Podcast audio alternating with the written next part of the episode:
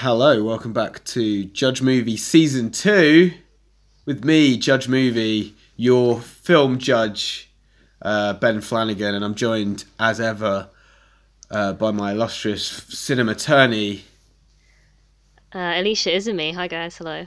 Hello, welcome back. Uh, Thank you. welcome back, indeed. Uh, we've got we've had a drought of court cases because there's just been too many good films, as as we talked about in our uh, 2018 wrap up episode. Um, but we've got something that I think might. Um, we've got something a little bit more divisive that's come through this this last week, um, and that's M Night Shyamalan's new film Glass, uh, the sequel to his his 2000 movie Unbreakable, and that tied with our kind of thinking about the year 1999 in movies has has made us think that today's a, a good day, um, Ice Cube style, to uh, take a look at M Night and uh, kind of work out whether or not he's a, a true artist and an auteur or a dodgy hack. Yeah, uh, this episode is going to be the first in our 99 project, where we look back at a 1999 classic and look how its legacy and the filmmakers behind it have sort of changed and evolved in the in the intervening 20 years from today. Because uh, yeah, he's been on a bit of a roller coaster. People's opinions keep changing of him. Absolutely, but I mean, does your opinion change of him? Oh, definitely.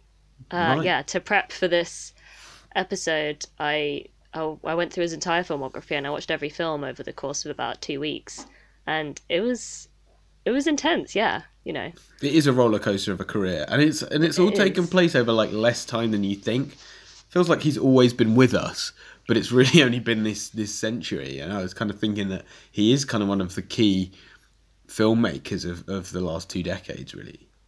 Mm, yeah. Um, and I guess, it, obviously, so the the right place to start then has to be the Sixth Sense.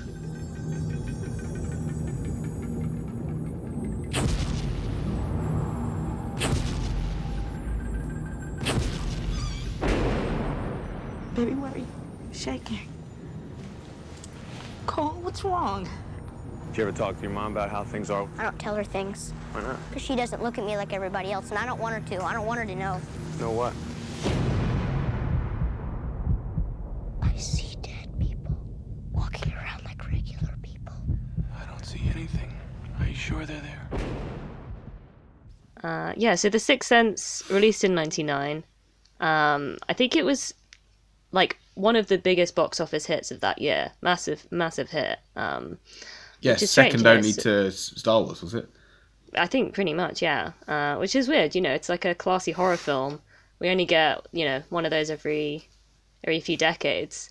Um, it, it was quite a big hit at the Oscars as well, with a lot of nominations.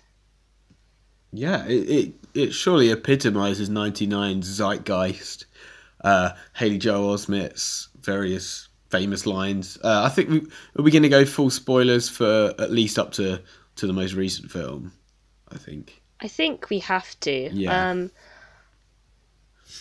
yeah, I mean, well, we have to talk about the Sixth Sense twist, and twists are a big part of his career, and maybe almost unfairly, people focus on the twists, but yeah, we could talk about the one in the Sixth Sense. Come on, I mean, it's twenty you- years. That's probably the first misconception. Is people seem to think that when you know the twist of an M Night movie, there's nothing else there, and that, that they kind of fall apart on rewatch. Um, I don't really think that's the case, to be honest. No, I disagree. Yeah. you can't watch them every week. There's not that much there. You know that is that much there, but um, every time I revisit one, that I find like more stuff in it. Uh, we're gonna get to Lady in the Water, which, blimey, that's um, there's a lot more going on in that one. But um, yeah, I still I think The Sixth Sense is just such a great economical filmmaking, um, f- and it's I don't know the the yeah, it does. It does hinge on this twist, but the symbolism that leads up to that is so strong all the way through. It's all kind of tied uh, visually together, isn't it? So, um, so I don't, I don't really have a a, a problem with, with with that on a rewatch because it's fun to spot those those things. Absolutely, yeah. I think that's part of what owed to its success is that it does stand up on rewatch, and people wanted to see that, see the see the clues. Um, so that's why they went to the cinema to see it again. So what's that movie about? I mean, there's two main threads really. There's the the film that the Bruce Willis character is in, where he's trying to right his wrong. He's such a hardworking child therapist that he wants to help a young boy who's who's displaying the similar symptoms as a previous young boy who he couldn't help. Um, and then at the end of the movie, he kind of realizes everything he thought he believed was wrong, and he's kind of living in his own his own fantasy world. Yes. And is that so? That's the second narrative that you're saying. Uh, well, I, yeah, I mean they're kind of parallel. It starts and ends with the Bruce Willis character, but obviously the main, the, the the meat of it throughout the film is the Haley Joel Osment character. and it kind of but it's all really seen through bruce willis's eyes i can only re- think of maybe two scenes that aren't that don't feature him mm-hmm. but i could be wrong about that bruce willis is uh m night gets bruce really well in realizing that he's good at just kind of being there and like watching things happen and you can kind of live through bruce without him being too much of this like audience surrogate um he's just he always he always in the M Night movies plays a very quiet guy that doesn't not too much of a wisecracker, which is what we think of him as through Moonlighting and and Die Hard and stuff. He's often put in that role. M Night Mm, makes him a little bit more internal, doesn't he? Yes, yes, he does. The the in the collaborations they do bring out that quality in in Bruce. Hmm. I think yeah, the crux of it, what really runs through as a thread through all of all of his movies is this sense of belief. So for me, watching it again and and thinking about his new movies is just that that moment where Bruce Willis realizes that he's he's dead, and just suddenly everything like his relationship with his wife kind of changes in meaning. Who he thought what he thought he was doing with Haley Joel Osment changes in meaning, and it's really heartbreaking. Yeah, it is, um, and it's also, but also heartbreaking for all the other characters as well, who are all really well drawn. I love. I think Olivia Williams is brilliant in that film. She always kind of gets stuck in these sort of like wife roles, uh, like side roles, and does like so much with them.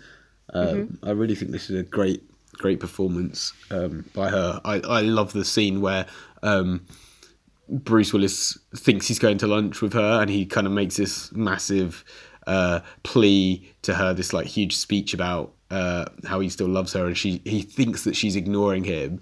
Um, because she turned yeah because Yeah. he was late and they're having problems um but yeah yeah, um, and it, it's just it's so great how she kind of plays it down the middle, so you get it works both both ways. It's it's a really really good good role from her. Um, And obviously Haley Joel Osment kind of was the breakout, right? Mhm. yeah he's he's really amazing in it he's so precise and delicate and vulnerable with the way he speaks um but creepy as well. Let's let's not forget he's creepy. uh, He's yeah, he's kind of uh, I don't know, not subhuman, but he there is something weird about him. Hence why he was then cast as a little Pinocchio robot by Spielberg the next year. yeah this is really special those performances yeah How do you feel about Haley Joel now? um i mean he seems to be having fun i haven't seen any of his recent work so i can't really say um yeah, on his imdb page he's got a really big beard in a blurry photo. Yeah, And, that's you know that's kind of that's fun. Yeah, it's weird, isn't it? He's you know uh, Macaulay Culkin has kind of s- stayed like the Home Alone kid a little bit, I think, and Haley Joel Osment's just like nah, he's just going to be a fat like weird kind of comedian comic actor now, and that's Mm, great. yeah he's done a lot of comedy work which is fun. Yeah, like the Entourage movie, um, and he turns up in a couple of episodes of Comedy Bang Bang. And he's always kind of fun to see. Um, but um, probably the best performance in the whole movie is Toni Collette's, right? Um, I don't know. I think her, her and Joel work really well together. I'm not gonna say one is better than the other, but yeah, Yeah. he- she's amazing in it. It's it's really heartbreaking and it's great. Yeah, there's never been a better actor, like a mother actor, um, Oh, yeah. you know, than her. Uh, this is one of her most iconic performances, and some of those. I mean, I, I think the whole the whole um, uh, kind of section of the film that's about the little girl that was being poisoned by her parents is like really. That's like the scariest part of the film for me. No, really. Yeah, I remember watching that when it came out and literally like feeling ill uh, when the kid's like vomiting uh, in the tent. That's it's just that's like proper sequence, you know, like um, that's the most kind of haunted house that the movie gets, I guess. Is that stuff? I just I was wondering maybe if people don't really remember it as a horror film, but it is really really scary. The tension just just you know tightens Hmm. the screws until it's just, ah it's great. But do you think people actually remember the movie at all? Like, I, you don't. You, I rarely talk to anyone that's like, "Oh yeah, I just rewatched The Sixth Sense." I feel like Unbreakable's kind of become the one that people go back to. We'll we'll, we'll get there. We'll, we'll get there. So, um, yeah, is there anything else to say about uh, Sixth Sense? Because you know it's such a big hit. Same year, Shyamalan's written she she's all that, and was it she's yeah he's wrote she's all that, and he wrote Stuart Little, three like massive hits. uh, I feel like his next film was always gonna be uh, difficult to kind of live up to those expectations, financially and critically. And I think Unbreakable. Um, I don't know. It feels like it's always been a bit of a critic's darling. Um, but that's where you start to really see that he's a guy that makes films where that hinge on a twist, but also don't really have anything. They don't have much that happens in them. They're all just kind of a vibe. They're just a mood piece. Yes, um, I do think his early films do have this very very deliberate pacing that's about very slowly turning up the tension. Um, when I was watching Unbreakable, I was kind of almost frustrated that there hadn't been a sort of climactic action scene until like the last 20 minutes of the movie. I was like, I can't believe my sensibilities are so out of whack that like I need something exciting to happen. But yeah, and, that and it's- that it's- climactic action scene isn't even really. That's not even the climax of the whole movie. You know. No, the stakes aren't very high for that scene. Um, No. It's interesting. Yeah, I mean Um, that's very interesting. So uh, that that's interesting because uh, obviously that's about a serial killer who's got some children. Uh, that was clearly written. Now we can kind of see that, that was written as the James McAvoy split character. Um, What? That was that that was the original third act of uh, Oh, Unbreakable. okay, yeah. Because, Um, yeah, yeah, I think the idea was to have the two stories kind of running parallel. Um, and uh, yeah, um, so Unbreakable is this kind of superhero origin story that begins with a crawl that says X amount of, su- of comics are written every year. Uh, it's one of the most enduring forms of entertainment. There's some weird primer that explains what comic books are. yeah, and it says that the average comics collector has maybe over 3,000 comic books or something. Yeah. Um, Yes, I think. Um, yeah, I do like this thread running through the, the Unbreakable and Glass about comic book heroes are almost like the Bible of our times. Yes.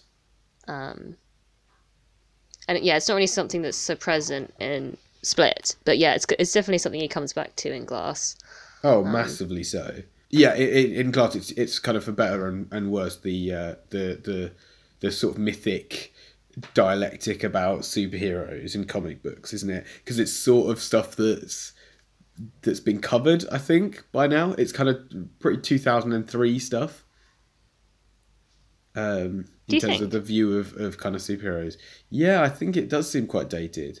I think that's um, you know, even if you look at like the Zack Snyder DC movies that want to look at superheroes as gods and really portray them as that, um, or you know, there was an idea in uh, the Marvel films it kind of seems like ground that's been covered by now, and that um, I don't know that he's like moved with the times. I, I you know, I, I still find it really interesting how it's delivered, but I I found that quite refreshing.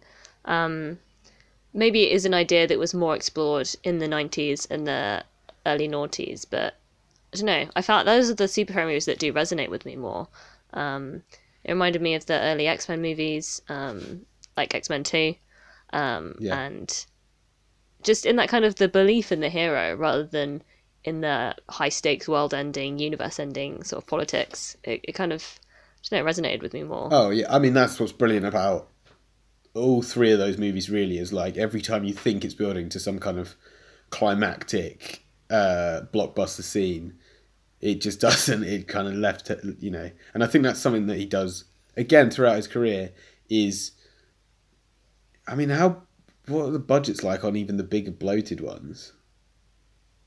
Well, those later ones, those After Earth and stuff is, is like huge, mega budget, and that shows. But you know, he he's always grounded in like people and small stakes, and like like Unbreakable really is about uh, fixing a family, isn't it? It's it's le- not really about the superhero stuff at all. That you could take that out. It's it's watching it again today. I kind of hadn't realized it's just an art movie. Um, I'd be hesitant to to say that anything with a slow pace is an art movie, but um, No, guess but I think the to whole- some things it is approaching that vibe. all of the presentation, not just the pace, but I don't know the the whole like tone of it, um, is so like interior, um, and kind of.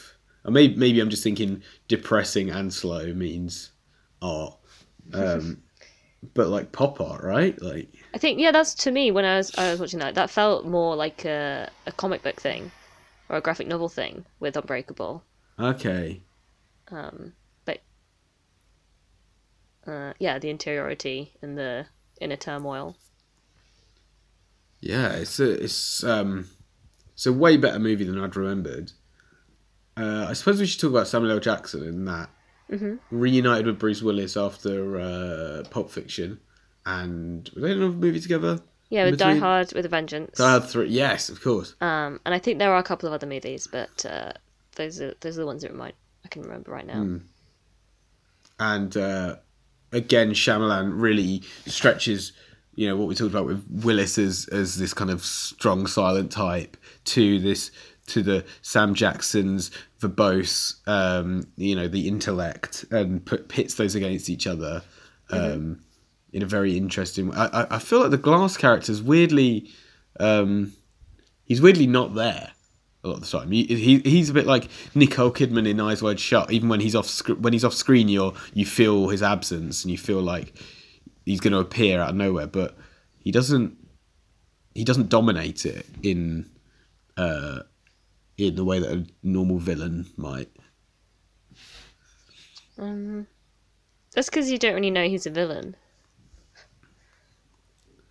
Yeah. until the I end. get- Maybe. I mean, watching it this time, I was like, of course. Like, I mean, I know, I know, but like, I felt like it was very much set up by the film that that's what what was going on. Okay. Um, I and I, I wonder what someone who's watching it for the first time now, having seen a lot of other comic book films, might think about it and about that. Uh, I wasn't actually crazy about the performances in Unbreakable. I was finding myself a little bit tired of Bruce Willis's sad shtick. Like he does do it quite a lot. Um, I found it really moving in Moonrise Kingdom when he was playing this sort of sad, restrained, uh, stoic kind of guy with this with the saddest term. But I don't know. I'm a little tired of it in this one. In that one, oh, okay. But Samuel L. Jackson was amazing in Glass. Really, it was it was great. In Glass, yeah, were you into his Glass one? I yeah. I really liked him. I liked him a lot more in Glass than Unbreakable. Yeah, he's kind of the. It's never been my favorite. Like I think Sam Jackson's one of the best actors alive. Mhm. Um, he should have should have won like two Oscars in the last ten years for the Tarantino ones. Um, you know, and they're not even that good movies, but he's just fucking kills them. Um, but uh, yeah, he's kind of maybe. Do you think he's limited by the dialogue or or what he's given to do. Obviously, less so in Glass, perhaps. But So you're you're less into his performance in Glass. In both of them, maybe. I don't. I don't really. I don't really feel like he's there that much. I don't feel him like oppressing me. Um, in, in, I mean, to me, in Glass, like you're next to James McAvoy, so you can't. Like, no one can do shit when you're with that kind of performance. Um, I I disagree. I think he steps up to it. Um, he kind of brings a mania to the to the performance in the film that we need. Um, Yeah.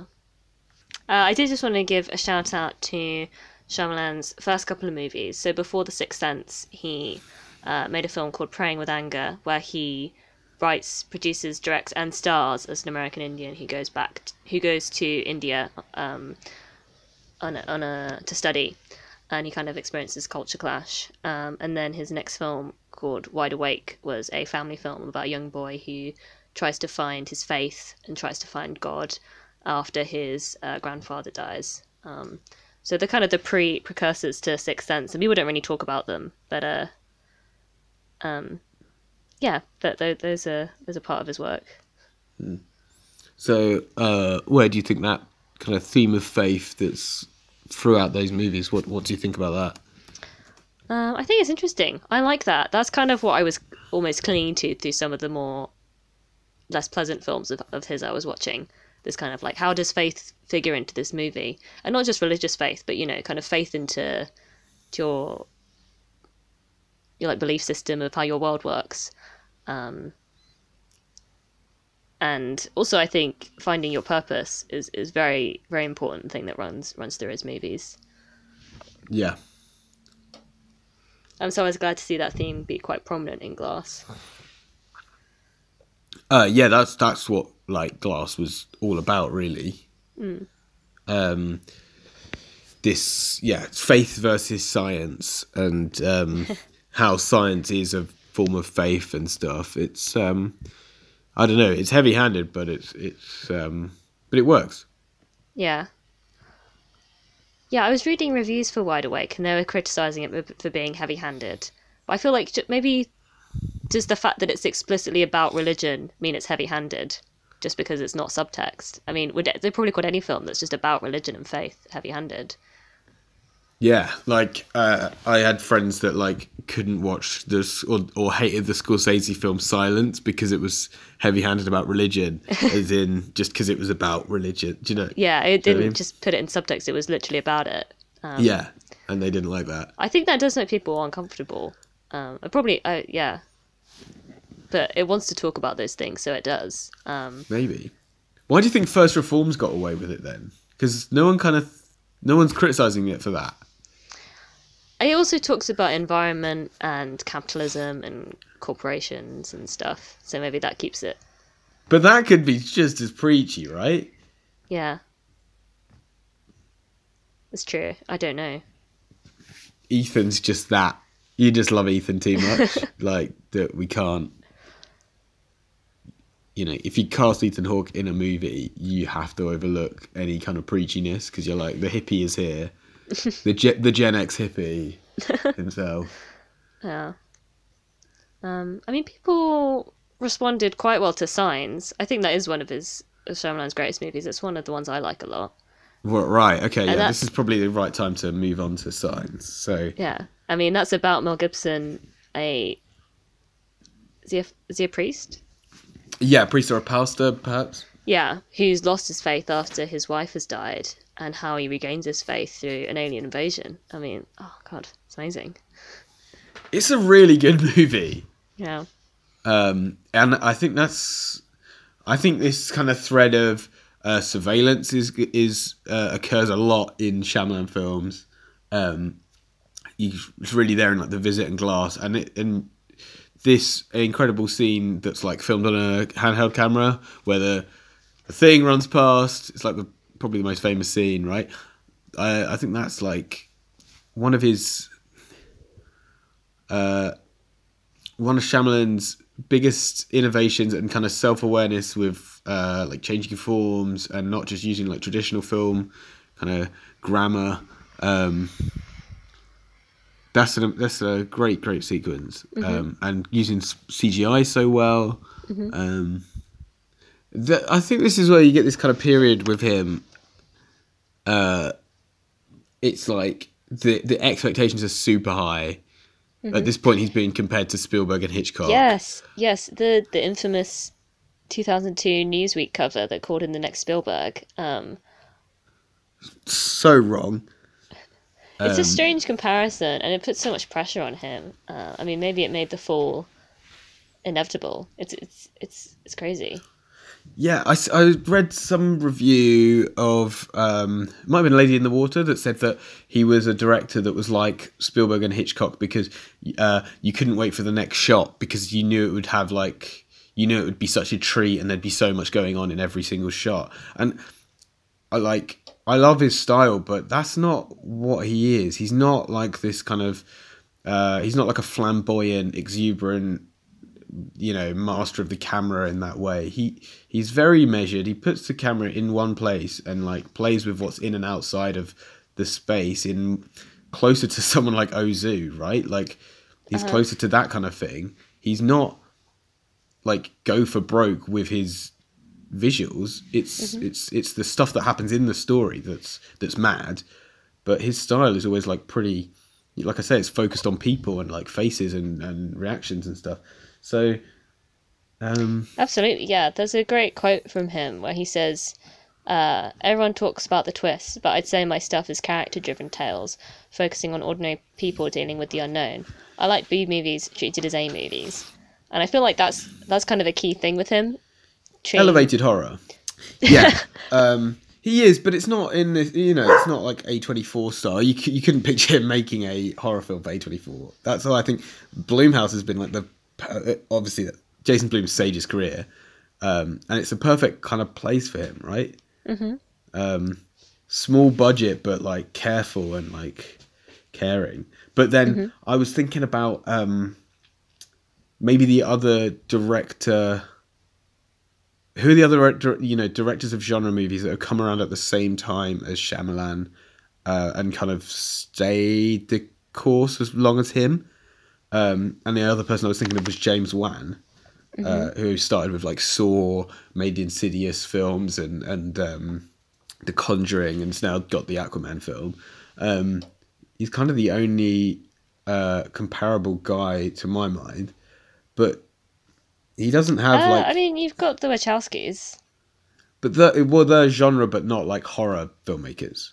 You know, starting off in like ho- really low budget, like horror kind of. Uh, okay. You know, do you know what I mean? The same kind of vibe. I think Wachowskis are always like. The Wachowskis make A pictures. They don't dress up B pictures as A pictures. I don't think. Okay, I see where you're coming from. You know, like even something like Speed Racer is not a B movie, is it? Okay. Um, and I guess when they do a B movie, they do Jupiter Ascending. Maybe I, I don't know. Um, going off on one. Um, but yeah, but I don't know if does James James Wan doesn't have his own style. He doesn't have a thing that's his right. Like he's an awesome movie maker. Like uh, Aquaman aside, I'll like check out anything that he does. But um, he ain't got nothing on Night. No.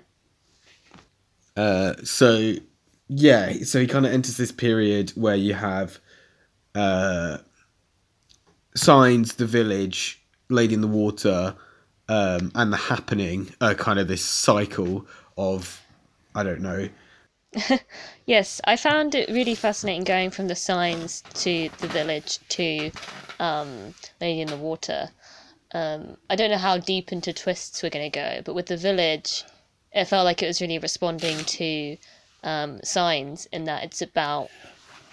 I don't know, in signs, the, the belief and the faith that he ultimately finds, um, and how, that kind of everything happens to a reason, everything comes together, is, is like seen as a good thing for, for the Mel Gibson character. But in the village, it's got this kind of very understated criticism of what your beliefs and your your kind of faith in in constructing or following a belief system, how far that can go, and I think it's kind of criticizing that that idea. Right. Um, yeah, I, I, I mean, in in signs like the the use of twist is um, There isn't a twist in Signs. See, this is the thing. Not Well, every it's- not every it's not- Shyamalan film has a twist. Well, the twist is uh, this is what I'm saying. It's it's it's not earth shaking in terms of how you understand the movie. It's just the revelation that aliens can be killed with water, which has been sort of sewn through the movie.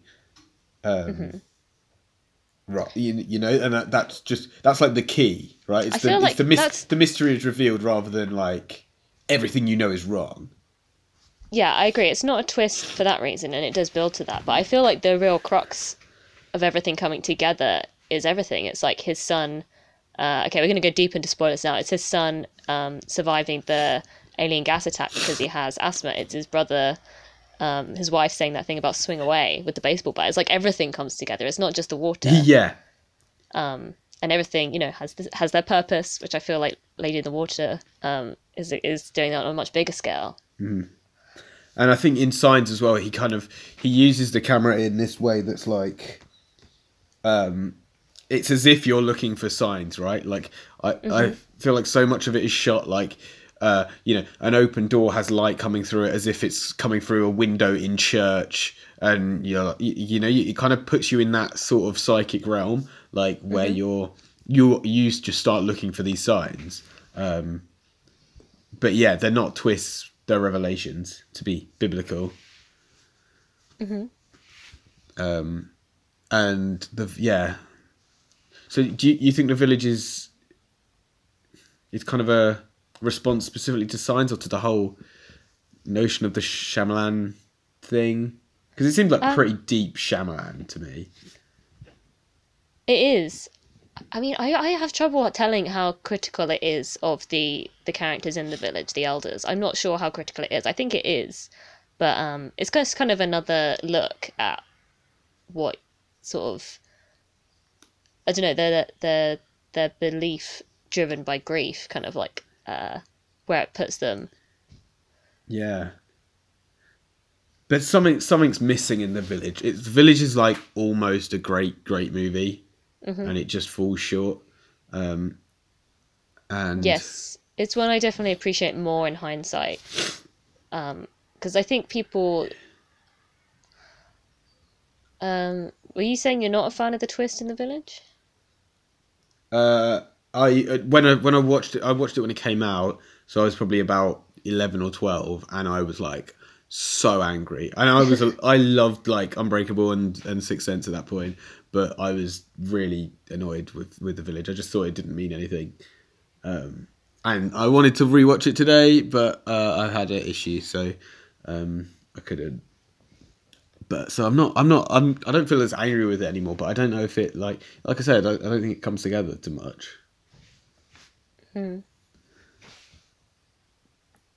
Um, but you disagree. I don't know. I think it did leave me a little unsatisfied, but I do think the maybe if I didn't feel like the, it really pulled off its twist as well, but the idea behind that twist I just keep coming back to. Um, Yeah. Um, uh, and and this kind of Shyamalan talking about Shyamalan um, reaches its apex with with Lady in the Water, right? hmm Um, That's a fascinating film. Really it's fascinating. great. Yeah. It's a good little. It's a good movie. Um, it's. I think the stuff that's annoying in it. It's. It's like a. You've got to be like a quote unquote auteurist, haven't you, to to really buy into it because it's so much like. You know, he's popping off at the critics, and he's literally plays the savior of mankind who writes the best stories, um, and who talks to characters and stuff. But I think it it understands that like everyone in that everyone that sets up is like a stock type and how to use it it's it almost i started thinking about like adaptation or something Yes. you know it's kind of close to that I think it does have a lot on its mind. Um, so, Lady in the Water is based on a fairy tale that Shyamalan made up for that he would tell his children, and he turned it into a film and turned it into a book. Um, and yeah, a lot of it is about kind of finding a place in your purpose to to help everyone. And it's about this sort of disparate apartment building that comes together with Paul Giamatti, and everyone goes along with it, and it's quite charming, and it's it's so sweet, where everything Yeah. works out. Um, I think you said it was like a film about community, and I think that's you know really right. I think it build it it, it just paints everyone really well. Uh, I think Giamatti just kind of holds the whole movie together. He's He does really well in that. he's yeah. Paul Charismati. You know? Yeah. um, I, think think. that- Oh, sorry. I was just gonna say that might be why people are turned off by some of Shyamalan's films. They're so earnest, and Lady in the Water is just so optimistic. It's it's, but it is a little pleased with itself. But that there's there's the earnestness that kind of puts people off. I think. They are earnest, and they don't they don't like revel in the sickness or the gore. I think that's that might be a reason that they don't always get away with it, is because unlike a Saw film, they're not about that violence or that that's not the payoff.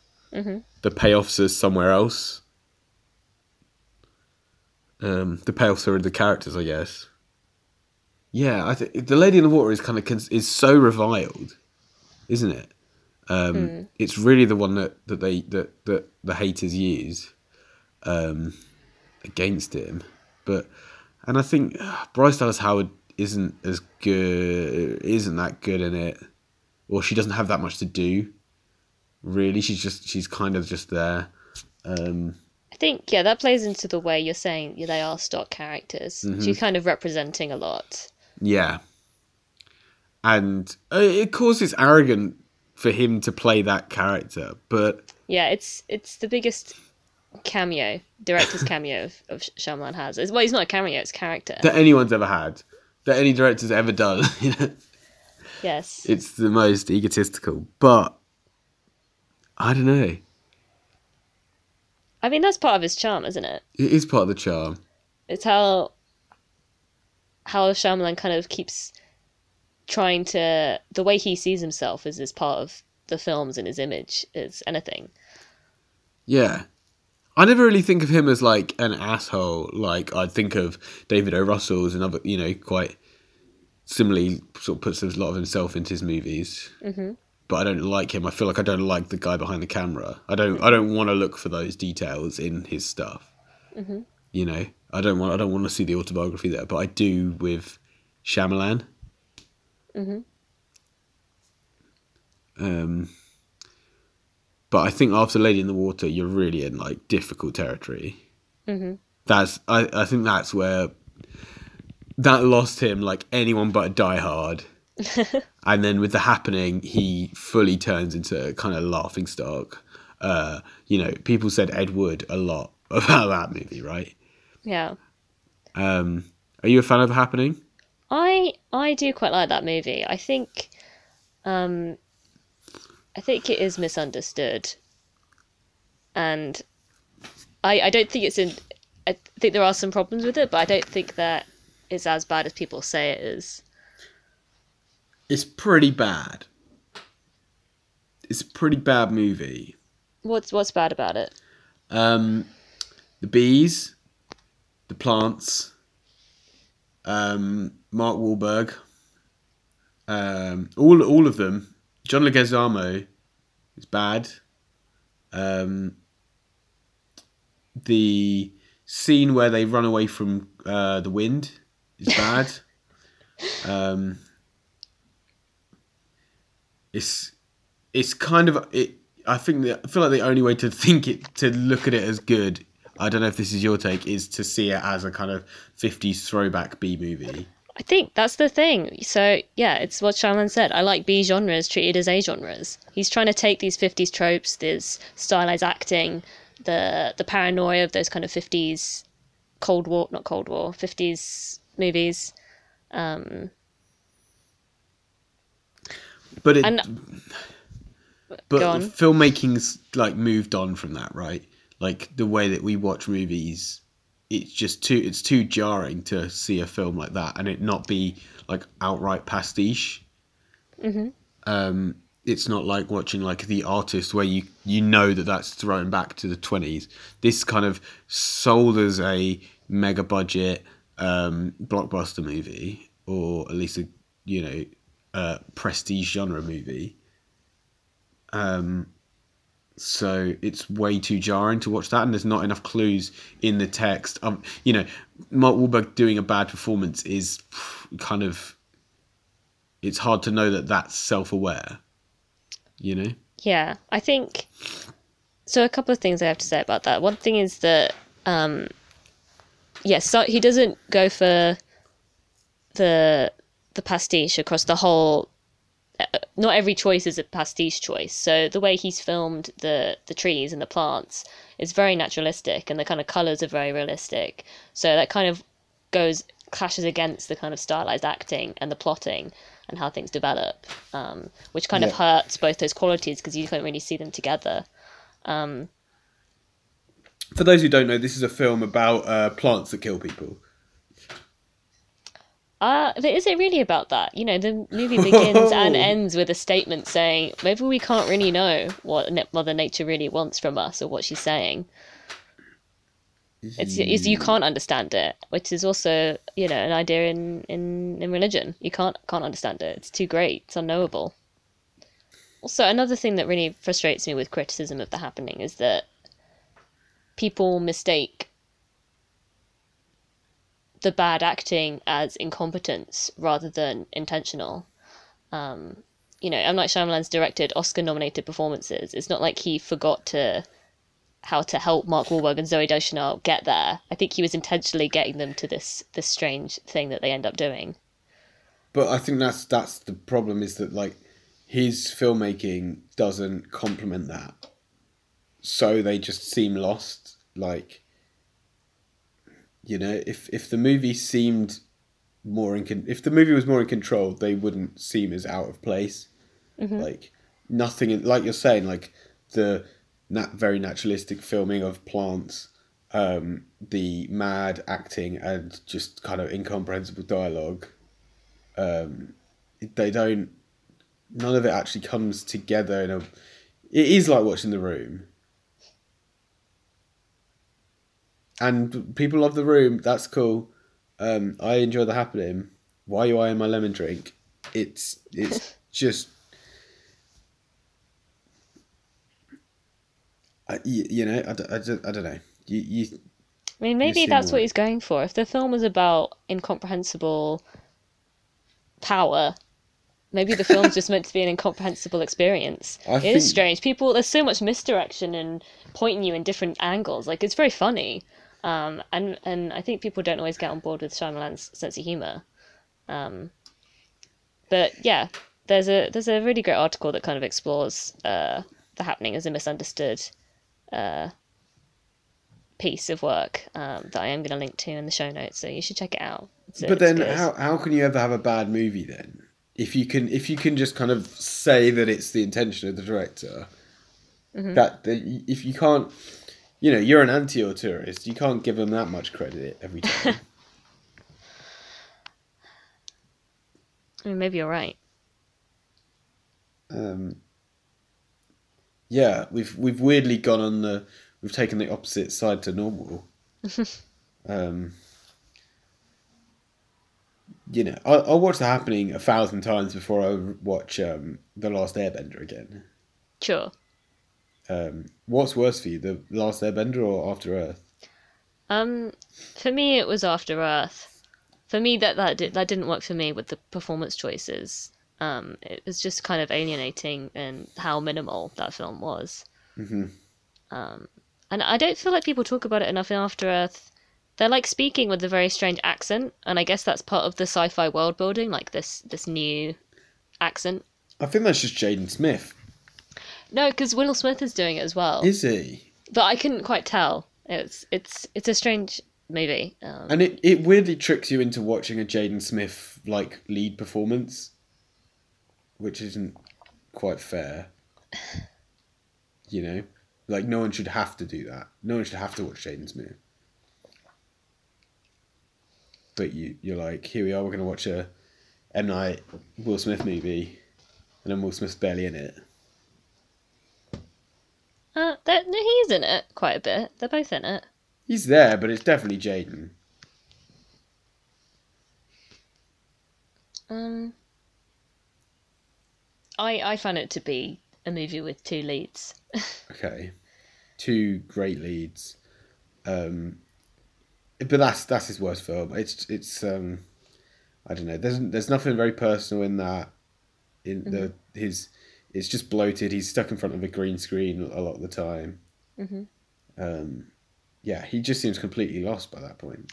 Yes, I think with this film and The Last Airbender, I was, you know, starting to doubt the whole project and doubting. I'm not a big the biggest fan of auteurism anyway, but I was like, why am I trying so hard to find things to connect these movies to make these worthwhile? Or what? What's the story I'm trying to tell myself about M Night Shyamalan? Why has he made these Yeah, movies? why why are you trying to find this in M Night? I don't know. I think I think that's the thing with those first few movies. You can feel the personality in them, and you kind of want to believe that that personality and that passion is is the driving force. Yeah, I, I I think I feel it less in the Sixth Sense though Oh yeah. than in. I think it's the unbreakable through the happening cycle, or maybe the Sixth Sense and the happening are kind of bookends, and it's the ones in the middle that are really the ones that are like knotty and full of his weirdness. Mhm. Um, because like the si- I think the Sixth Sense is yeah. There's there's obviously these themes of of of faith and grief and family and uh, stuff in there that's very him, but it's um it's like focused on the actual you know it's focused on delivering the the movie itself right Mm-hmm. um where i think afterwards he he has so much clout in hollywood that he just can just go off and and do autobiography. Excuse me. You're you talking about the buried secret? Or i'm not talking about the buried secret but i've been waiting for you to bring this up. Um do you want to tell the listeners all about buried secret? Uh, so the buried secret of M. Night Shyamalan is a um, a documentary by the Sci-Fi Channel about M Night Shyamalan uh, in the run-up to The Visit, um, and it was advertised as an unauthorized biography. Um, but then it was later revealed that M Night Shyamalan was involved with the making of this documentary. So the film itself becomes a very fascinating statement on what he wants people to think about him through the through the like filter of this is an unauthorized biography. It's not what people he wants to think about him. It's a really strange film. I haven't actually seen it, but I've heard about it. I've read about it. Um, there's a Cinephiliacs episode where they talk about it. Um, so yeah, he's really into his own image. yeah that's for sure um It kind of it makes me think a lot of how Hitchcock was very into promoting himself as an image as a star. Because he had the Alfred Hitchcock Presents TV show, he often featured a lot in the advertising for his films. yeah and he was very you know very obviously constructing an image for himself Well, M Night did this whole thing. Wasn't he going to produce? Because he produced Devil. Um, Do you remember that that movie? That's like Yep. there's the devil in the elevator, um, and that was supposed to be like part of uh, a series of like films that he was going to produce by other directors. Mhm. Um, Okay. So, and that's almost an Alfred Hitchcock presents kind of thing. yes yeah I- well, I mean yeah he's got the name brand to to sell that Yeah. Um, and also the cameoing in his movies thing is a very very hitchcock thing Yes. Um, yeah, I wish he didn't do it quite. Quite. I mean, I like it in Lady in the in, in Lady in the Water. You're like, okay, that's what the movie is about. when he's showing up in Split, it's kind of well, no, in Split it was nice to see him again, but okay, fine. I love, I love seeing him in the films. He's a really bad actor. i think he's Uh, all right he's, got all a right he's fine Strange presence.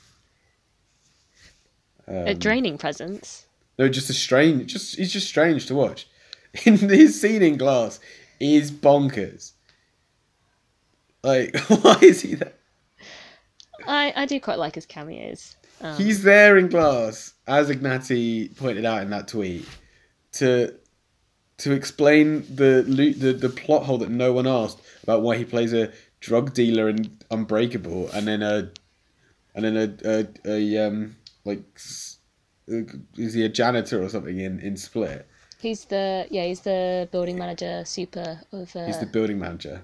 He's the he's the Giamatti in Split. Oh my god. Ah, that that scene does feel like it's it belongs to something larger. That the whole relationship between the psychiatrist, Dr. Fletcher, and her building manager. It feels like that's an un, untapped thing. Right. And yes, Yeah, I'm saying it's, a, it's a spiritual sequel to Lady in the Water. I th- I actually think that one of my issues with Glass is that it doesn't it doesn't go far. It doesn't really do the Shamaverse. Oh, no, yeah. Like, can you imagine if they just started bringing in the Narwazes or whatever they're called, and like ended up fighting in the village, and or you do you know like yeah. that would have It's been something- the next level. Yeah. If if Haley Joel Osment was in the the insane asylum with them, That could be fun. Yeah, there's something about how they're all set in Philadelphia, all his films, because uh, yes, in great. Pennsylvania, that's Shyamalan's where he grew up. All his films are set there. I kind of almost catch myself. I think they're all in the same universe, but it's just the the Unbreakable trilogy that is. But I kind of want them all to be in the same universe. I think they are. I think that's what's not being said. is that they are. Um, yeah, I, I love that, that that it's set in Pennsylvania. Um, like, and makes, you know, it doesn't pretend to be New York. I, I, I think it's one of the saddest things about like British movies is that they're either, um, London or like Grim Farm in the north. Like, there's no, there, you know, there's no film set in Bristol or Liverpool, are there? Like, or There's not many. There's none. There's literally zero. You can't name one. I will not accept any emails saying pointing out anything different. There have only been films set in London or in farms in the north of England. Do you, do you know what I mean? Like, they and so it's great that he's like, this is me because he's an autobiographical filmmaker. Um, Split is his most personal project. Do you think? Um, no, oh no, we've skipped we've skipped the visit, and the visit is the, his most personal project. The visit. I mean, we didn't really give a lot of chance to the to the last Airbender. Oh, okay, all right. Um, so so that I think part of that's um, it was never going to be like a world changer, but it got in difficulty with the fact that it's based on the Avatar TV show, and James Cameron's Avatar came out, and did it win a legal battle or something? But it basically said it was like we're going to be called Avatar, and so the mm-hmm. Last Airbender lost a lot of their name recognition mm-hmm. because of that. Because I remember when the James Cameron movie came out, people were like, "Oh, sick! They're doing the Aang movie. Is he Aang? But they're doing that. Yeah, that's the kid's name. Yeah, the Yeah. character. They're doing that." And I was like, "No, no, no! This is something else." Yeah, But M Night Shyamalan's doing it next year, Mm-hmm. um, and by that time, no one cared because we had Blue Na'vis. You know. yeah. Um, it's it's a strange one. It's one of those franchise non-starters. So it's it was at the perfect storm of things not quite aligning, so it couldn't happen. Was it even in 3D? Uh, yes, it was meant. It was. It was processed in 3D, and apparently, I'm not sure about. Yeah, I read this thing saying that it was rushed into 3D, and they had to cut out a lot of scenes so that the 3D could be finished on time, which is hopefully explains why the the pacing is quite strange and the voiceover like just covers so much exposition. oh, that's it's all voiceover, isn't There's it? a lot of voiceover, and a lot of important things are said in the voiceover, but we're not shown it, and it's kind of it kind of doesn't really work. Yeah.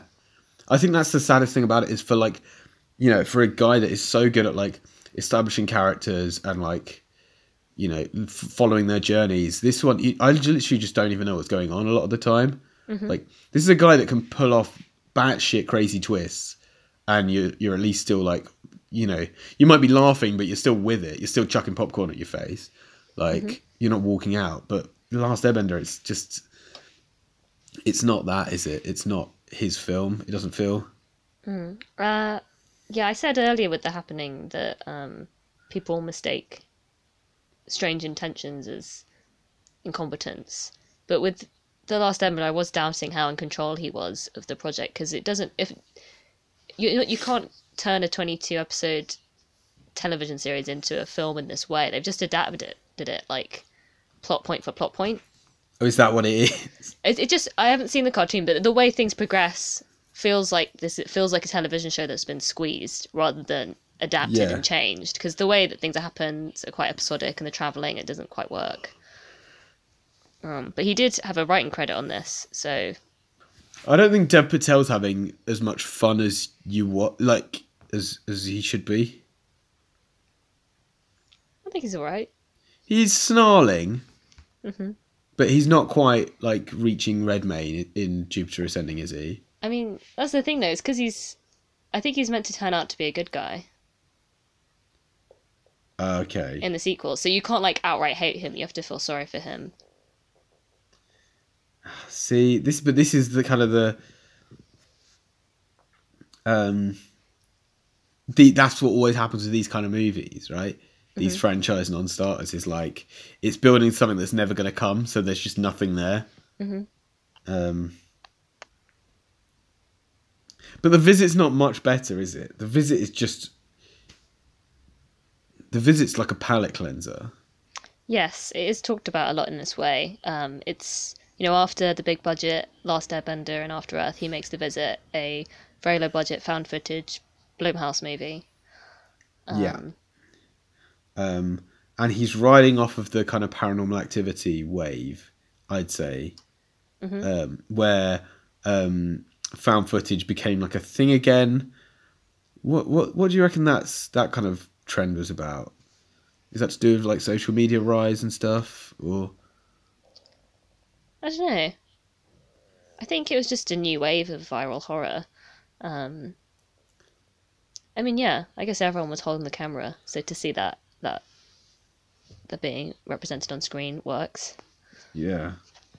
Um, I mean, this one does some quite fun bits, but it's just so mad. I think the two performances of the uh, the grandparents is like just bizarre, um, and the twist where um, actually they're not your grandparents, but they are two insane people is like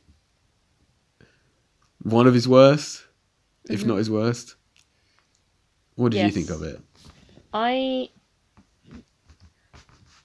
I didn't really enjoy the depiction of old people and mental illness in that movie, and that Right. that was normally I don't always see these twists coming, or even if I do, I don't I don't know. This one was very it was kind of yeah, it Yeah. wasn't a great one. Um, and some of the humor and horror, like it's a PG thirteen horror film, and it feels like a horror film for kids. Yes, definitely.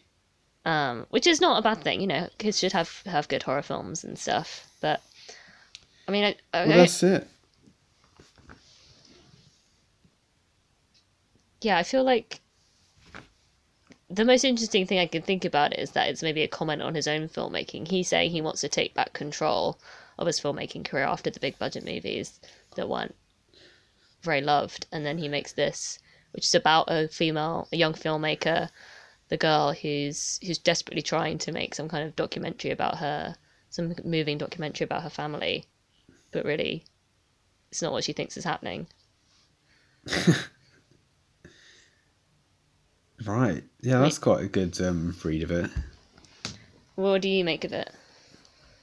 I I've never like really looked at it as as beyond face value because I just didn't think it was very uh, skillful or um, I I yeah I, di- I didn't really like that this one.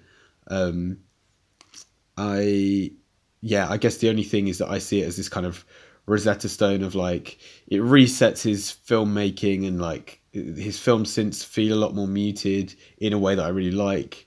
Um, but I find even the kind of even the style of the visit is like overblown for a found footage movie.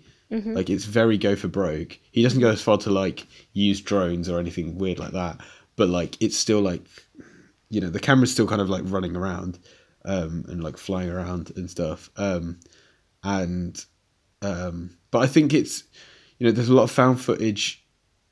Security cameras become the key to what's going on in Glass, um, and uh, we talked about that scene from Signs and the stuff in Unbreakable as well. So I think it's like it's definitely been a concern of his.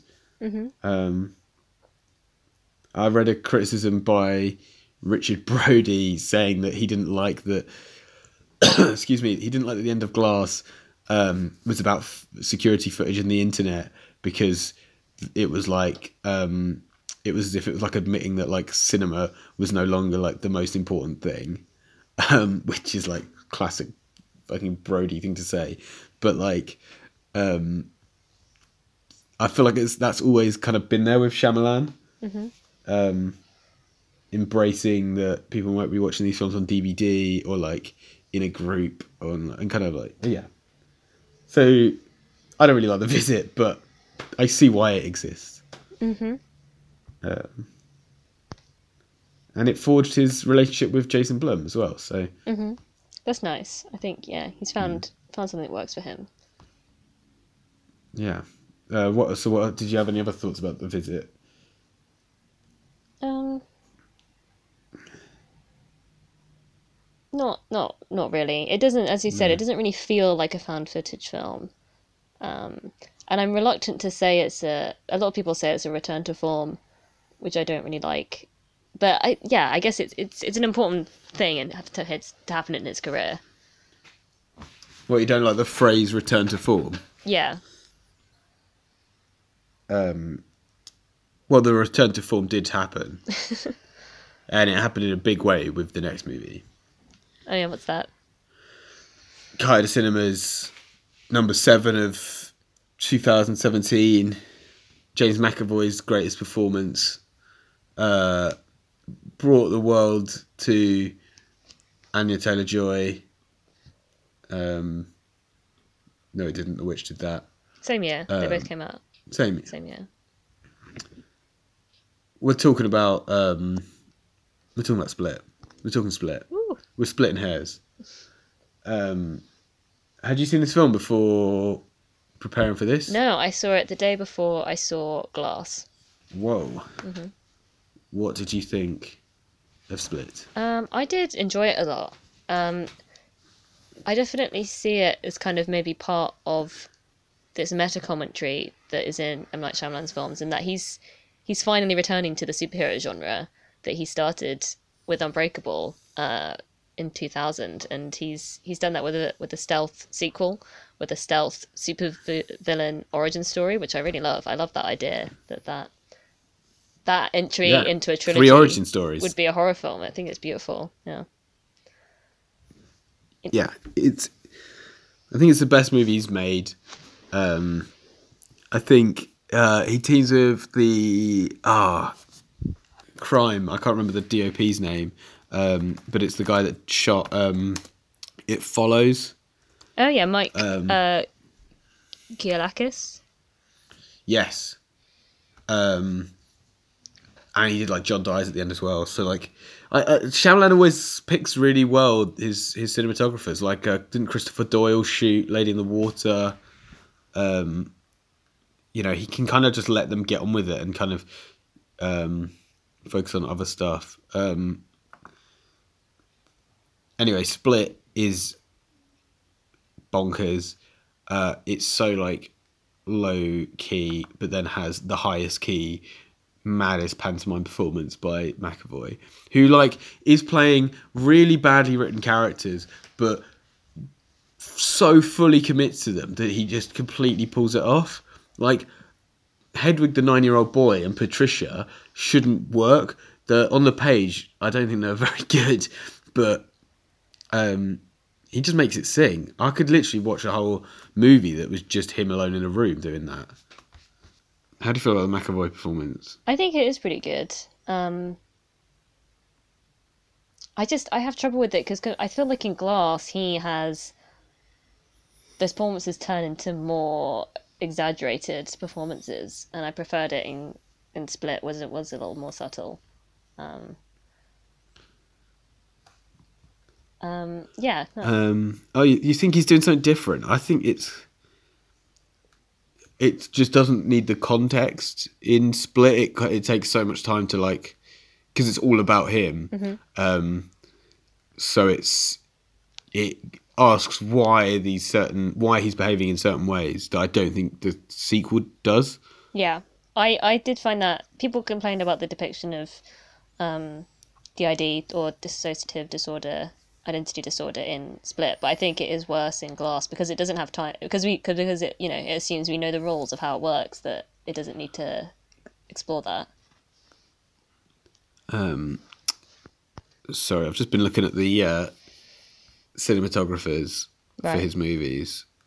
Uh, so the Sixth Sense and Signs, um, uh, were shot by um, Tak Fujimoto, who did like um, a lot of um, Jonathan Demme's films, like Something Wild and uh, Silence of the Lambs. And The Village is Roger Deakins, Uh-huh. um, which that kind of makes sense. Um, yeah, sidebar. Um, I just think he pick, he picks really good cinematographers and doesn't make a massive deal of it. And he doesn't. He's not like sh- he's never showing off with his with his uh, with his cinematography. I don't think. Um, but yeah, split. It's nuts. So did you? So you must have known the twist. I did coming. know the twist, yes. So that's the twist Um, is it's actually a sequel to Unbreakable. It's such a strange way of doing it as well. You know, we never get um, if there's a sequel to something. You, we are very much told with movies who is going to be in every film. Uh, you know what, um, how it links into prior universes to kind of maximize the potential of um, optics or whatever. Um, but I think I think Split almost trusts like word of mouth. It was it was kind of a word of mouth movie. Yes. Um, I wonder, you know, how much of that was because people didn't respect Shyamalan anymore. They had to sneak in this connection because they didn't want to sell it on the on the love of Unbreakable. They sold it on, oh, it's a it's a new horror film.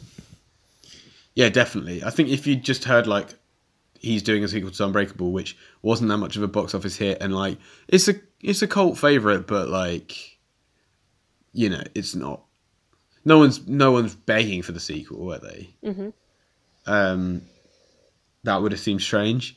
I still think it's very strange that they put the two together. To be honest, I, Um, I, I mean, I do wonder that if that's part of that meta commentary, in that, oh, you thought this was over, oh, you thought this was happening, oh no, it's actually a sequel. In the little post epilogue scene, we've got a little extra to connect it to something bigger. right? Um, I guess split's just so contained. There's like four characters in the whole movie. Um, and maybe that's part of it, just suddenly opening up. Um, opening up and then in glass, immediately closing it by definitively sort of ending the entire mythos, um, which is very strange. Answering questions that no one had asked. Um, the uh, I think we can we can we talk about spoilers for Glass. Okay, yes, this is the spoiler section of Glass. Uh, if you would like to avoid spoilers, I'd recommend skipping ahead in about 11 minutes. Yes, this is the spoiler section of Glass. Uh, Spoilers for Glass. The, so there's the Clover Club. Um, what's going on? yeah, I don't know. I feel like maybe I don't know enough about comic books to to to go in on that. But yeah, it's someone who's trying to keep us down, man. They're suppressing the uh, the power of the normal man The power of the yeah, and keep things in then- the status quo. Right. Um, Maybe that's why I was getting X Men Two vibes. yeah, it could be. You know, there's like a yes, this a like, national level conspiracy to hold us down, hold us back, for the good of the people. But is it really for the good of the people? I don't know. it's just so weird because it's not really there in like in the movie or in the previous film. Yes. um, and it's like in the last half an hour they they do this misdirect in glass where you're led to believe that there's going to be a huge showdown at this brand new Philadelphia tower that it keeps cutting to and it's on magazine covers and there's news reports. Um, and I think like in quite a good way it like doesn't do that and it just keeps it all in the um, psychiatric hospital and in the like car park. I like that. Um, yes, but then it's there's classic this Shyamalan sort of misdirection. It's great. But then like this thing that actually um, the woman that was so skeptical and was using science to debunk uh, you you couldn't have uh, you, you of course you opened the bars uh, I could open the bars with a crowbar um, they're old and rusty yeah you, you got shot but those bullets rolled. Um, like, and then it, then the twist is that actually she she knows that they're super, but wants them to doubt themselves. Um, because they're a club that has to yeah has to keep people in check. Uh, what um, what is it reaching for? What like? And then and then this whole thing with like the restaurant that's like what like a couple leave the restaurant and then they're like okay they're gone and then they just start like talking about their dastardly plans of of whatever the secret organization is. Is this all just happening in Philadelphia or is it worldwide? I don't understand it. I love this movie. I don't understand any of what happened in it. I mean, I think it's a comic book thing. It's kind of taking the idea of faith um, and self belief to to a new level. Um, I mean, yeah, I, I am. I'm. About, I want. I'm about to say again, it's a comic book thing, but I think that is maybe where it's coming from, right?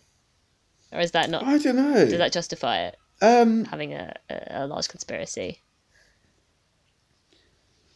Well, I guess this is my thing of like, you know, like I've been saying, it's it's kind of like a throw. It's two throwback. You you're talking about X Men Two, and it's just like these are all.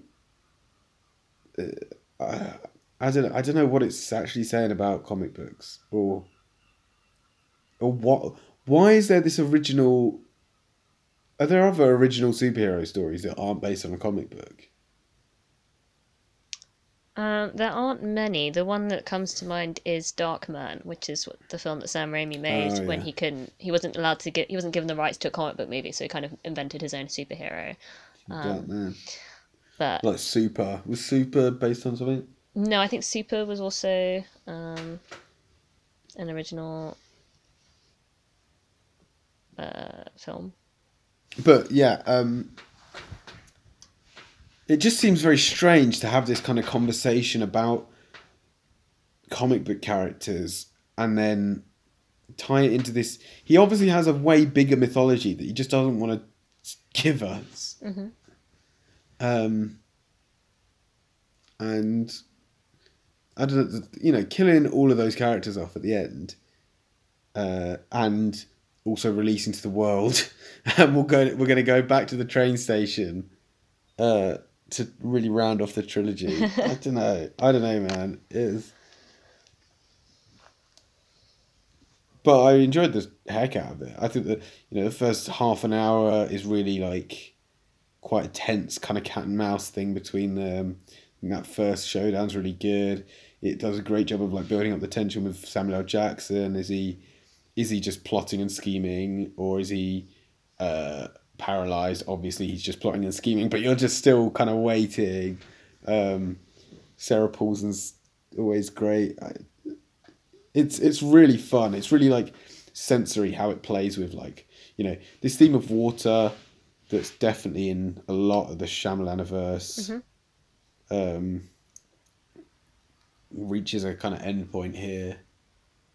Uh, water and like light and I don't know all this other stuff, touch and they all it all sort of comes together. But then it's just that last half hour where there's so much going on, and weirdly nothing going on. and It's kind of dull, and you're kind of waiting for it to stop.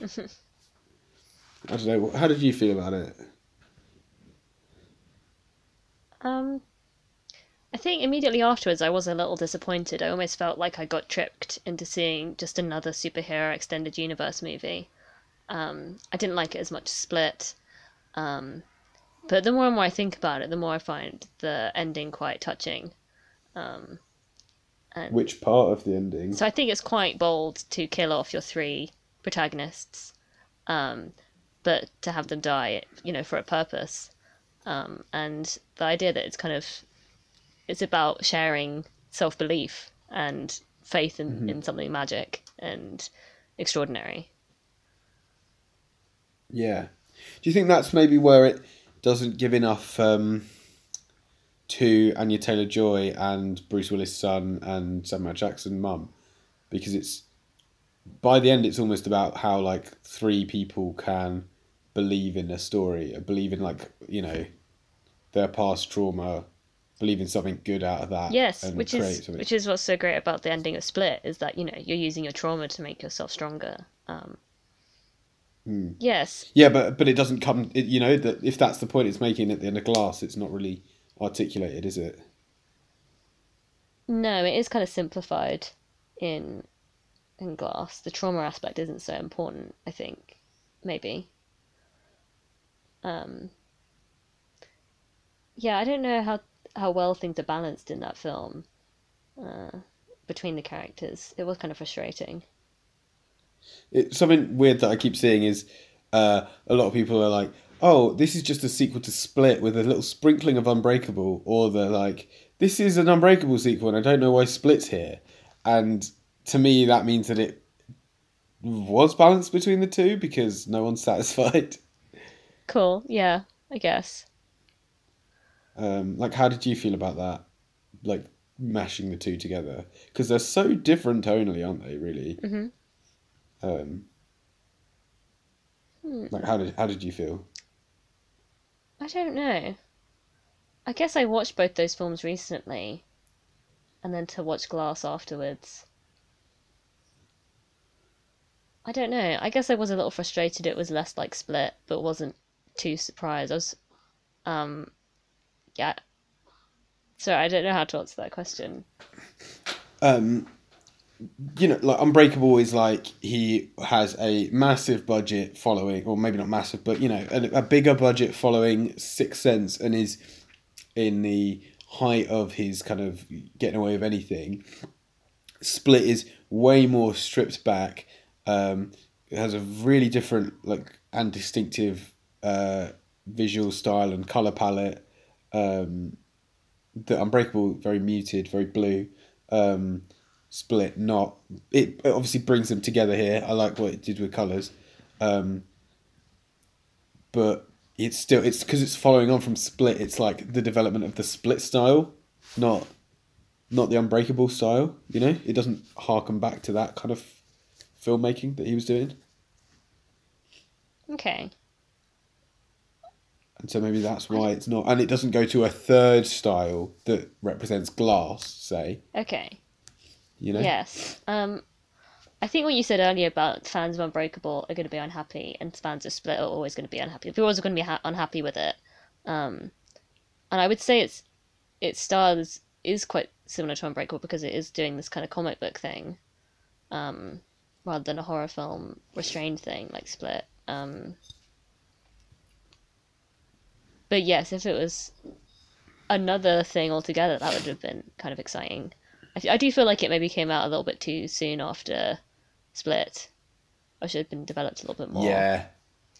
Yeah, he's really like cap tried to capitalize on it, hasn't he? Yeah. Which is maybe what you had to do. I guess everyone was only going to get older. Yes. Um, But where next? yeah, I don't know if there's going to be the Clover trilogy. I don't know. Just like three more movies of Sarah Paulson saying like the most ridiculous lines. Oh. There was something that she said about wanting to get inside James McAvoy's head. Put- Oh, was it? I want to get inside your perspicacious mind.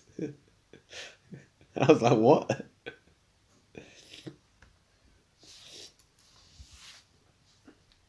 Okay, I mean it made fifty mil so far. Mhm. It's uh, not too bad, not too shabs for what it is. It's got hundred mil worldwide already. Cool. That's that's looking that's looking pretty pretty hot to me. For for what it is for a January release. Mhm.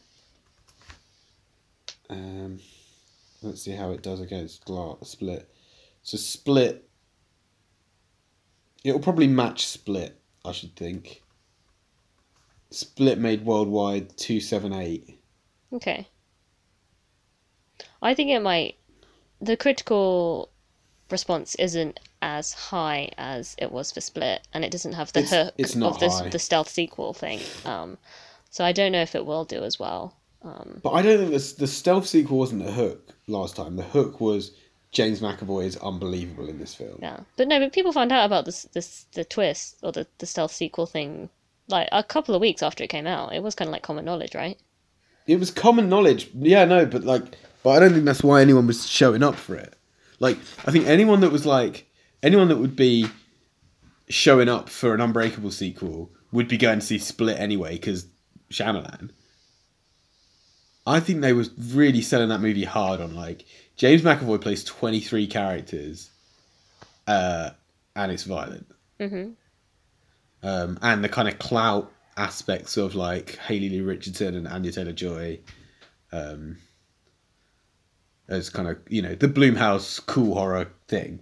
Um, I mean, they they were they were breakout stars after this movie, so I didn't. There was people weren't sold on this movie because of them. no, no, I know, but I'm saying that's kind of that's that's something no one's no one's no one's seeing the movie for for that. Oh, They're okay. seeing it for for McAvoy. Yes. Okay.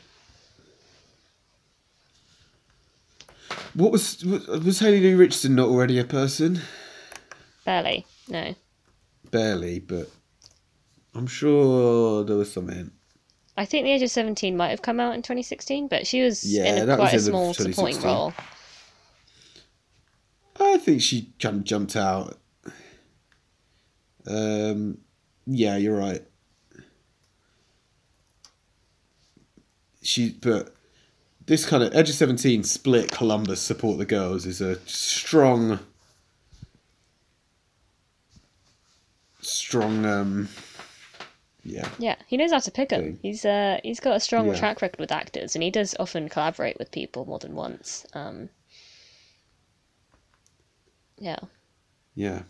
I wish Five Feet Apart was directed by Shyamalan. Um, That would be way better. yeah, I suppose I do find the romance in the happening to be quite tender, so maybe he can bring that deft oh, that deft hand to Five Feet Apart. Maybe. Yeah. I could see Cole Sprouse in a in a Shyamalan, actually. But yeah, I mean, I think he's he's always going to be on top. He's so wily. He just knows he knows how to play the audience like a fiddle, and I think that extends to his film choices, where he goes. You know, he's literally self-financing this these movies, just doing whatever the fuck he wants because he's so loaded. He's never had to like, well, Last Airbender aside, never taken a IP. Mhm. Like, That's true. He's it's it is quite exciting his career of almost completely original things. Yeah. Um, and the French love him. So They do. What was it? Was Lady in the Water also in the 2006 top 10 movies of the year for Cahiers du Cinéma? yeah, that's like their number 6 The Village is his, their number two movie of two thousand four. Yeah. yeah. Uh, I guess to go back to the question, is he is he an artist or a hack? Is he worth it? There's definitely something there that a lot of people cling on to. Um, Sorry, I just want to see their um, full list for 2004. Oh no, it's number it's number four. They also do have the brown bunny in this list, so um, you know, pinch of salt. but um, they love Clint Eastwood as well. I just find that like so like a, a bad Clint Eastwood film will get in their top 10 Um, like 2000, you've got um, Space Pigs. Space Cowboys. What's Space Pigs? I'm not sure. You think of Space Is that- Chimps? Oh, what with my man Stanley Tucci? Uh, yeah, so yeah, possibly. um. Okay. Oh yeah, The Village is tied for number two, um, along with two films I've never a Chinese and a Cambodian film, and then Tropical Malady's number one. Tropical Malady's like one of the best films of the 21st century. Number two is The Village. Like brilliant. It's a bold claim. Yeah, I mean, I guess that's what people like about the Cahiers, right? They got a personality that loves Shyamalan. They do, but it's so it's it is that auteurist thing, isn't it? but um, They like Cronenberg as well. I mean that that kind of makes sense. Mm-hmm. And they they like they got Spring Breakers in there. Are you excited for the Beach Bum? Um, sure. I mean, I don't actually know Harmony Korine that well. I feel like I need to might need to revisit his films, starting with Julien Donkey Boy, released in 1999. Maybe some kind of kind of retrospective to get him ready for uh, the Beach Bum, so I can really Boom. really know. Because I, I think I've just seen Spring Breakers, so Wow. yeah. I th- I would have thought you'd be like a Gummo p- fan. You seem like a Gummo person to me. I actually I found a picture on Flickr and I thought it was really cool, so I put it on my MySpace, and then it turned out it was from Gummo. What was it? Uh, like the boy with the bunny ears, like sitting on the toilet. I thought it was just a cool photo, so I put it on my MySpace. But turns out I was a phony. It's actually from a movie I'd never seen. Oh no. was one of those. is that's a crime. I was a kid. The, the photo was not properly properly titled. They should have said from Gummo. Billy Lynn's long halftime walk getting in their top ten is just mwah, like Was that a chef's is- kiss? yeah, yeah, chef's kiss. Okay. Each one of these lists is a chef's kiss though. okay. Okay, yeah. Uh, so do you, would you like to deliver your closing thoughts on M Night? Yeah, I mean, so if we're looking at the case of, of M Night, I think you know, you said is he an artist, artist or a hack? Is he worth it? Is it worth getting into this? Um, I think we have argued that he definitely is. Uh, there is a lot there, and you know, you can't have a, a, a real high like the Sixth Sense or Split without also having the lows of the other ones. You know, you got to have both. You got to have both to appreciate them truly. Um, the real the real thing I'd like to throw under the spotlight is the audience. I don't like this narrative around Shyamalan. Um, you know, these phrases like return to form, like uh, like saying he's lost it or it's a fluke, or and also I think it's, it's dangerous to overhype him as well. So I'd uh, I'd like to submit that to the judge. Can you? I, I I think I need you to elaborate on that a little bit. So what's what's the audience do? Is it the audience or the media or? I think it's just the narrative around Shyamalan is is what I found find so frustrating. Um, I think they they overhype something like his early films, like The Sixth Sense. So only they're only setting him up for a fall when he chooses to do strange things. I think it sucks that you know every time one of these Marvel films comes out, it's oh these are also cookie cutter. Um, they don't give enough freedom to directors to do superhero films, and then Shyamalan's done this like super distinctive, weird treatise on the superhero film, and it's just being like passed off as hack work. Which like you know we've talked. I, I've got some. There's there's obviously a lot of difficult stuff in Glass, but like it is an original. It's an auteur driven superhero movie, right? And that's people forget about it when it's convenient to them. Yes, exactly. That is uh, that's I'm gonna hijack that. That's what I'm saying. Um, yeah, I think yeah, th- it's the unnuanced discussion of Shyamalan that I find frustrating. You know, oh he only has twists. Oh he's not worthwhile. Oh he's his good films are flukes. You know, I think they need to they need to engage with him on on on more. Well, I do, I do think it needs to be tempered though. Like, I think it's having this smaller budget that is making him work really well. I and uh, it sounds like he's aware of that as well. But if you give him too much, he just gets bloated, and and you you're lost. So maybe he needs, maybe he always needs to be fighting. Exactly, that's the thing. It's the narrative around him. It's saying he's the next Spielberg, that he's a genius. Um, Oh, that hurts him as well. So we all need to say that he's a shitbag hack that's uh, you know Ed Wood level for him to fight against that. Again, it's the lack of nuance in that, that discourse or that line of thinking that, that bothers me. Yeah. Well, you're all about nuance. Exactly. Okay, I, I'll, I'll I'll take that into consideration. Artist or hack? Um, it's a fair question. It's a hacky question, but it's a fair question. Um, It is a hacky question. and I think you know we got we got to look at, um, at Alfred Hitchcock. who Shyamalan's been compared to for playing the audience like a fiddle. Um, another hacky thing to say. Um, but Hitchcock was considered a hack in, in his time. Um, he was considered a, a master of schlock, and uh, only the French understood him. Uh, the French, you know, they, they were the only ones that really studied his movies and, and talked about them uh, among the greats. Um, uh, so when you're delivering this kind of like pop filmmaking, being a hack is kind of part of it, right? Yes. You've you've kind of got to know what people want and what they and what they don't want, and know how to like toy with those things. hmm Um, and I don't think it always works with with Shyamalan. Clearly, doesn't always work, but every film that he's made that isn't that that hasn't just been like a studio check. But every every every movie of his, except for Last Airbender and and um, After Earth, is like super interesting and like warrants multiple viewings. Like even ones that that aren't necessarily that good, you'll go back to and have like imprinted the culture in some way. Like even stuff like The Village, you know, The Happening obviously is like got this reputation as a bad film, mm-hmm. but everyone knows it. The Village is very known in the you know the kind of look of it and stuff, and Bryce Dallas Howard's always going to be associated with that, right? Mm-hmm. Yeah.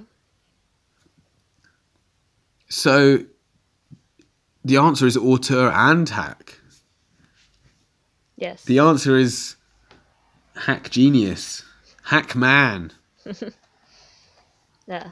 um, and long long may he continue to infuriate us and entertain us and uh, do his thing. I think. But what about the the unnuanced conversation around him? Oh, so well, can I sentence that? Yeah. You can sentence concepts. I can sentence what I like. I'm Judge Movie, and it's going down like timber. Um, yeah, yeah, yeah. I, th- I think. Um, yeah, you, I completely agree with what you've said about about the um, lack of nuance. So I'm gonna say that uh, I'm gonna put it, I'm gonna put the the the Shyamalan discourse on probation uh, on on like community service. Uh, we need to start to think about different ways to talk about him and his style, and if we don't, uh, then it's gonna yeah. Then we'll have to review its um, its uh, freedom. Cool.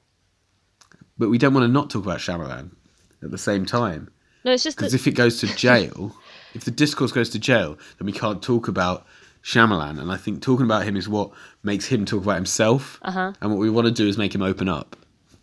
It's not so much that the discourse is going to jail; it's that the the lack of nuance is being punished in jail. Right. It's still there. So you want to like give it some lashings or something? Yeah. Some lashings. Yeah. Yeah. All right. 30 lashes. 30 lashings for the discourse. And then we'll see how it is afterwards. After it's a harsh punishment of lashings. lashings of custard. Yeah. I like it. Cool. Um anyway, court adjourned. Bang bang. Cool. Um, so that was the first episode in the 99 project. Uh, if you think there's a particular 99 classic you want us to talk about, um, let us know. Um, yeah. Or It doesn't just have to be a Hollywood movie. Uh, I think we're going to try and stretch it Yeah. a little bit more. Um, I'm really keen to look at the Claire Denis Beau Travail uh, from that film. Mm-hmm. Maybe tie that in with uh, High Life when that comes out. Um, uh, what what does that year mean to you, and what do like the films of that year mean to you? Because it's definitely definitely shaped the way I see films and the way I think about films growing up. Those films, 99 was a big year. yeah, so let's go back. back to 1999. I wish I could go back. I want to go back. Um, yeah. So you can get in touch other usual places like uh, Judge Movie Pod on Twitter and Instagram. It's judgemoviepodcast at gmail.com. Mm-hmm. Um, yeah. Any hate mail uh, will be deleted. Um, no, it won't. I'll, I'll read everything. I don't know what I'm saying, what I should be saying. Um, so in our next few episodes, uh, there'll be some some more festival visits, which will be exciting. Um, yes. Where are you off to, Ben? Uh, I'm having a big old trip. I'm going to go to Rotterdam in uh, IFR, uh, IFFR festival in the Netherlands, uh, where there's going to be some amazing art cinema, and I'm going to see the new Claire Denis film. Uh, and some, yeah, it should be cool. And there's lots of uh, lots of lots of 2018 movies that I've not seen yet, like Diamantino and Happy as Lazzaro and Capernaum that I'm going to catch up with. There's re releases of like restorations of uh, stuff like Dishonored, the um, the Josef von Sternberg, Marlene Dietrich film, and there's a Oh, silent Fritz Lang film that I'm going to see. So loads of stuff there that's going to be really exciting, and I'm going to report from that. Uh, and then you're going to be somewhere as well. Yeah, uh, I'm going to be in Eastbourne for the overnight festival. Um, so this is a festival, um, sort of a movie marathon over the course of a weekend in a hotel where you watch all kinds of uh, curated movies. Um, it's been going for a few years, and this one looks to be very exciting. It's my first year going, uh, but I'm very excited. That kind of movie, intense moviness. I'm excited. yeah, that looks great. Uh, we've got uh, Kelly Reichardt's film Rivers of River of Grass. Uh, we've got the Kore-eda film Still Walking. Uh, Sally Ooh. Potter Orlando. Um, some strange looking shorts which look scary and exciting. We've got A Girl's Own Story, Jane Campion's film. Um, yeah, there's loads of exciting stuff, and I'm really excited for like this kind of movie boot camp. Uh, I feel like it'll be intense. That'll be good. Yeah, so tune in, tune in for that in a couple of weeks, in a few weeks' time. coming soon. And then I'm going to be at Berlinale in Berlin, and uh, that seems pretty daunting because it's a massive festival, um, and there's a lot of films, and I don't really recognise many of them on the lineup. I'll be honest, except for Vice by Adam McKay, and I've already seen that, and it's shit. Yeah, So, so take a plunge. uh, gonna take a plunge. Yeah. Um, and please do take a plunge on the episode. It's going to be uh, a voyage of discovery. yeah, tune in. Yeah, and then we'll be back with another 1999 episode Yeah, in March. Cool, but um, yeah. Until then, call me Mr. Judge Movie. oh, we should have a twist for the episode. Hang on. What if I told you there was no Judge Movie? Ooh. Da-da-da-da. nice. How's that work? Yeah, I'm putting some like weird music in the background there. Okay.